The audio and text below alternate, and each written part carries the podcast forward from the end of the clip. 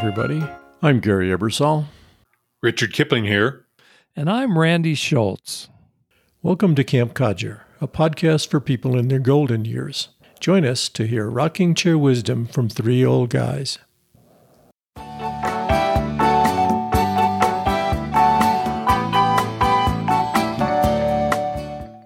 The baby boomer generation lost one of its most popular and endearing members this week. Jimmy Buffett passed away at his home in Sag Harbor, New York, at the age of 76. According to his website, he was surrounded by his family, friends, music, and dogs. He lived his life like a song till the very last breath and will be missed beyond measure by so many. That's why, for the first time, the Camp Codger podcast is devoting an entire episode to a codger we have known and loved since the 1970s. But before we talk about the life and music of James William Buffett, I think mm-hmm. Gary has a codger moment that he'd like to share with us. Gary? My codger moment was a very thought provoking experience. I was on a regular hike up Sun Mountain near where I live. And I was moving along at my usual pace, thinking about an interesting article I'd read that morning about research on internalized ageism. The basic evidence seems to show that if you think you're old and act as if you're old, there's a strong correlation between those thoughts and actions and a reduced lifespan by as much as seven and a half years. This is a fascinating topic, and we're going to be exploring this in more depth in a future episode. Anyway, back to my codger moment. I had reached the top after climbing about 700 feet of elevation gain. It's steep in places. As I was coming back down, my feet slipped out from under me, and I landed hard on my tush really hard. And it really hurt. Once I determined that I wasn't injured, my mind switched back to the article I was thinking about at the moment I slipped, believe it or not. How do I respond? Do I slowly finish the mile and a half down the mountain back to my car as a frail, old 74 year old man who had just taken a painful fall? Or do I continue at my usual pace, assuming all is well, reminding myself that it could have happened to anybody and wasn't related to my age? I chose the latter path, but there were moments in several steep places when I struggled not to act frail. I hmm. made it back down safely and repeated the hike a few days later. I'm not old. and we're glad you're here. Thank you. So am I. Thanks, Gary. I'm glad you're safe in one piece. Our show today is a tribute to Jimmy Buffett, Mr. Margaritaville. Jimmy was born on Christmas Day in 1946 at the beginning of the baby boomer generation, and he died on September 1st, 2023. In the New York Times obituary, published the day after he died, he was described as the quote, roguish bard of island escapism Hmm. end quote. And that is such a great New York hmm. Times way to describe him. I yeah. happen to love that. I think we could find simpler ways to say it. Yeah, but it wouldn't be as cool. It wouldn't be serious and cool at the same time. Jimmy wrote a song called Margaritaville, which was by far the, the most famous song he ever wrote and recorded. It's a tequila infused musing about a hmm. summer spent in a beach town filled with tourists, presumably in Key West, Florida, where he lived in the 1970s. An entire generation of boomers have sung along to the chorus. And guys, you might even know this. Wasting away again in Margaritaville, searching for my lost shaker of salt. Some people claim that there's a woman to blame, but I know it's nobody's fault. Everyone knows that Jimmy Buffett was a singer, songwriter, and entertainer, but he was also a sailor, pilot, best selling author, entrepreneur, astute businessman, and a generous supporter of many charitable causes. He was a latter day folk hero who celebrated a kicked back lifestyle of hanging out at the beach. But in his older years, he admitted to being a bit of a workaholic, and he died a very, very rich man. I had the pleasure of meeting Jimmy Buffett backstage after seeing him perform to a small audience, and I'll talk about that in a minute. But first, Gary, what is your first memory of Jimmy Buffett? When did he hit your radar? I think it was in 1977 when Margaritaville made the charts. And it didn't turn me into a parrot head, but it was a happy song. It made you smile. And you look forward to hearing it again. It was kind of catchy. So it was kind of a bouncy, happy, I'd like to be at that place type of song, the kind you listen to without having to think of any heavy thoughts. So that was my first introduction to Jimmy Buffett. As it was for, you know, millions of people, let's face it. Yeah. That was his breakthrough song. It was the epitome of a summer song. It was light in subject matter. It was fun. It was uh, easy to sing along with, just like the perfect summer song at the perfect time. That was his biggest hit ever. It hit number 8 on the charts. He never had another song that that was that popular but somehow he managed to become an icon. And that's some of what we're going to talk about right now. Richard, were you ever a Jimmy Buffett fan? Well, in 1977, I was in the middle of my arrogant intellectual phase. so, no, I missed the boat on Jimmy. Uh, I can't wait a minute. wait a minute. Wait, wait, wait, wait, wait, wait. When did this phase end, Richard? Because I'm not so sure. it's tailing off now. yeah. In any case, I was trying to remember what I was listening to in 1977, and I think it was probably you know Fleetwood Mac, Crosby, Stills and Nash, but Margaritaville wasn't on my radar. Interesting. Interesting. All right. So, guys, I've alluded to this already, and I'm going to tell you the story of me actually meeting Jimmy Buffett in 1975. And this, by the way, was before he was mm. Jimmy Buffett, at least as far as anybody knew. I was a journalism student at San Diego State. My job for the school paper was to review concerts at the little club that was on campus. The club was called the Back Door, and it held uh, somewhere between 200 and maybe 250 people, packed, right? Uh, Jimmy Buffett had had a minor hit called Come Monday that hit number 30 on the Billboard charts. It wasn't a huge hit, but that's the song, in addition to Margaritaville, of course.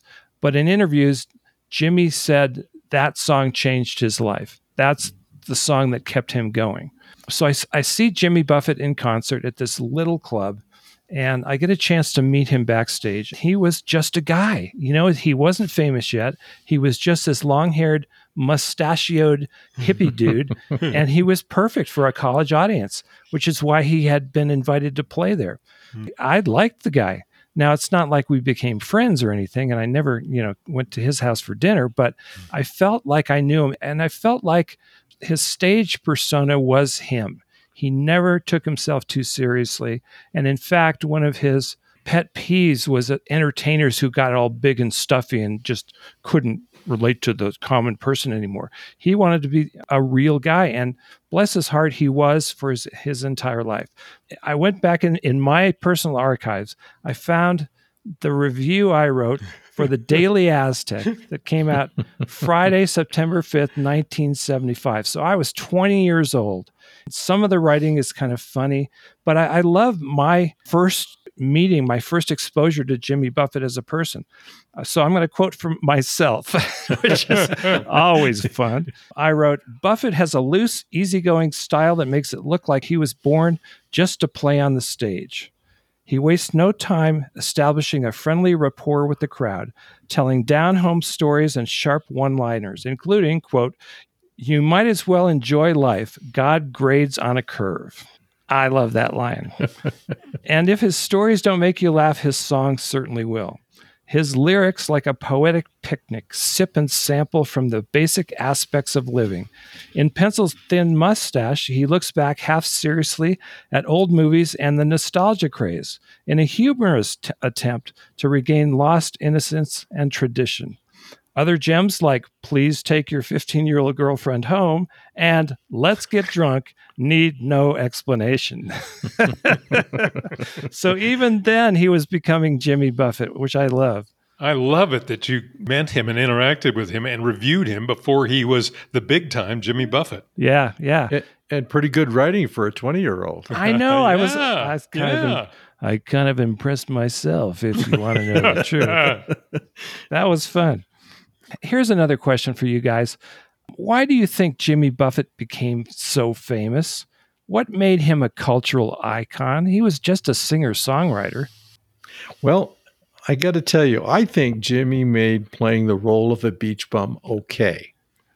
It used to be a pejorative. Growing up, you were told you don't want to be a beach bum. You've got to get a job, be serious, work hard. Well, Jimmy Buffett said it's okay to be a beach bum. T shirts, shorts, flip flops. Go back to work on Monday, but on the weekend, you were at the beach. It resonated with a lot of people. It gave them a chance to enjoy life, at least on the weekends. What do you think, Richard? Does that pretty well describe it?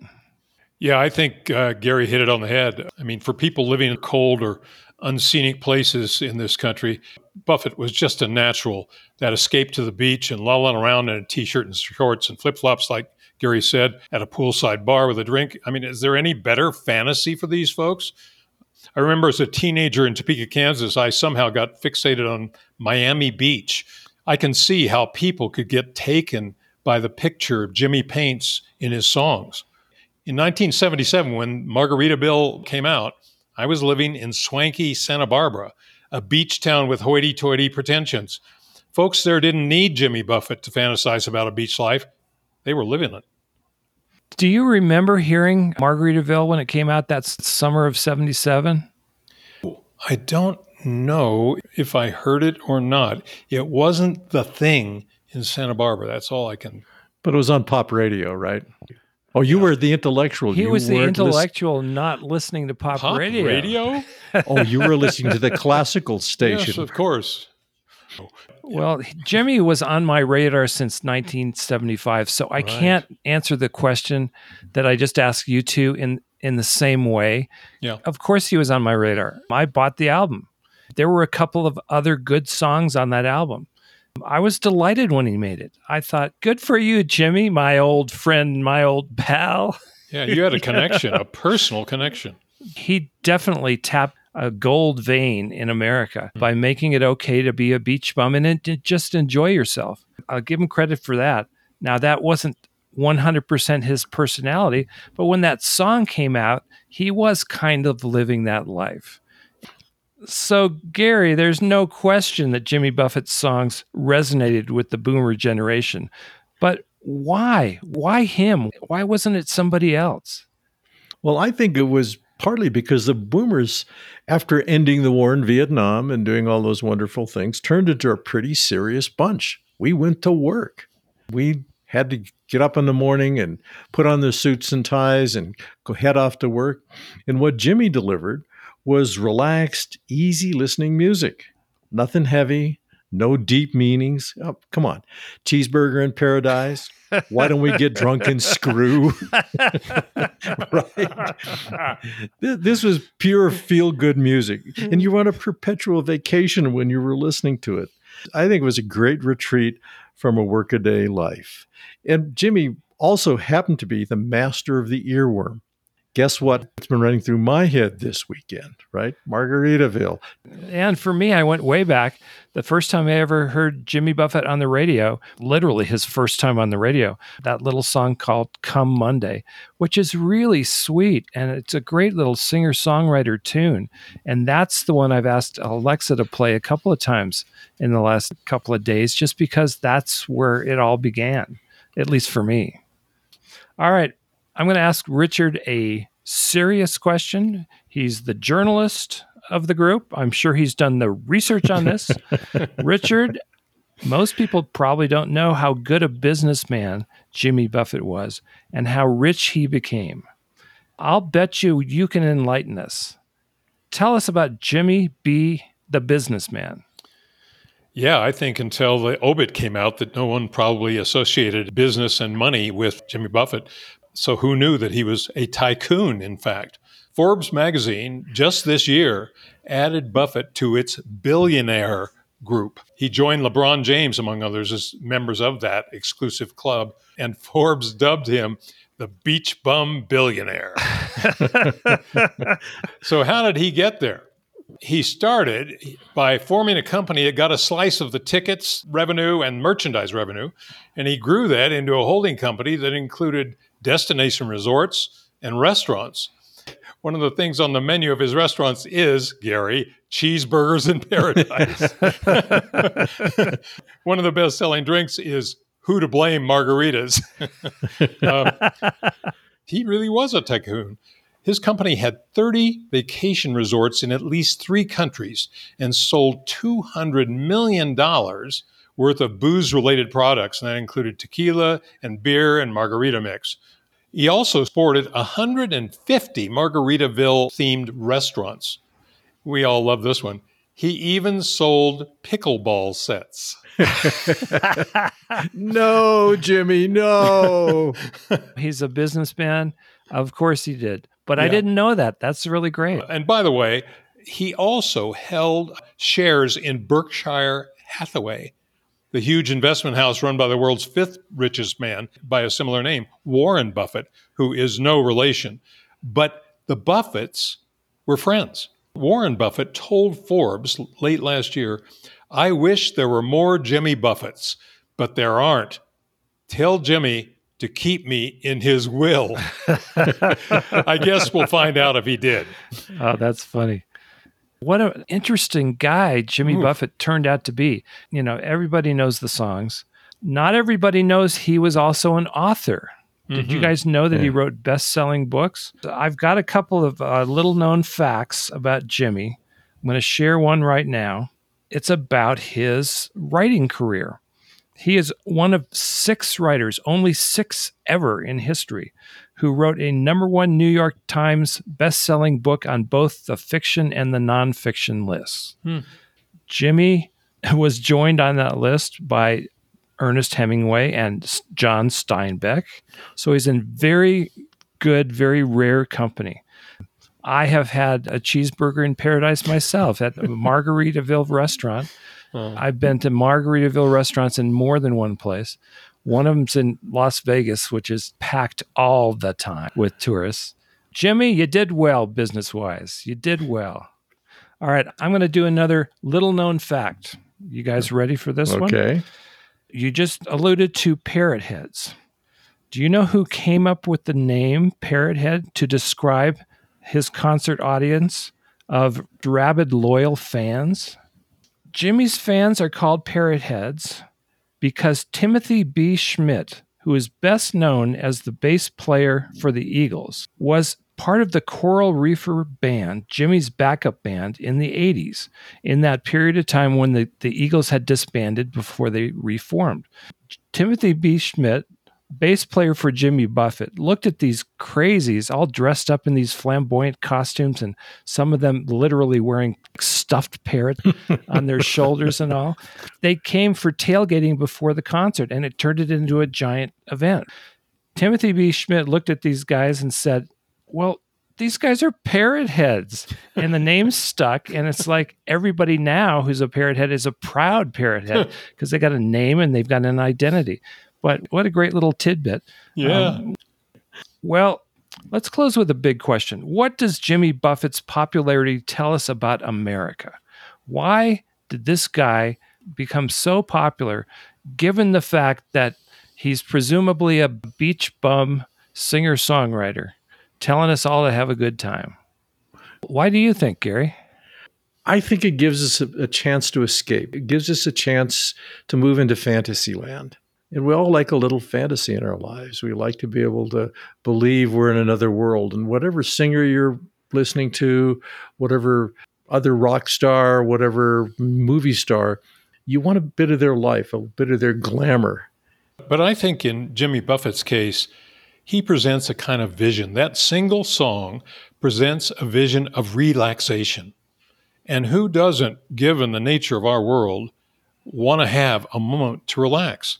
And you think about that song and you think about Jimmy Buffett, and your vision is somebody, as Gary said earlier, shorts, t shirt, flip flop, a drink in his hand. What about you, Randy?